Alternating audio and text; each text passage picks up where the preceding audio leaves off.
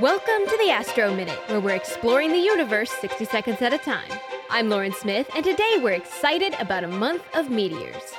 Each year, while planet Earth illuminates Christmas lights, major meteor showers illuminate the November night sky. In 2023, three showers will fill the month.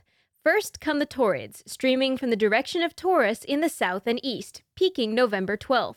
Next are the spectacular Leonids, appearing from the direction of Leo in the north and east, peaking November 18th. And the finale, a second Orionids, radiating from the direction of Orion in the south and east and peaking November 28th. Remember that meteors can be seen for weeks before and after peak dates, so on any clear November night, bundle up and scan the sky for these dazzling astronomical lights. And that's your Astro Minute.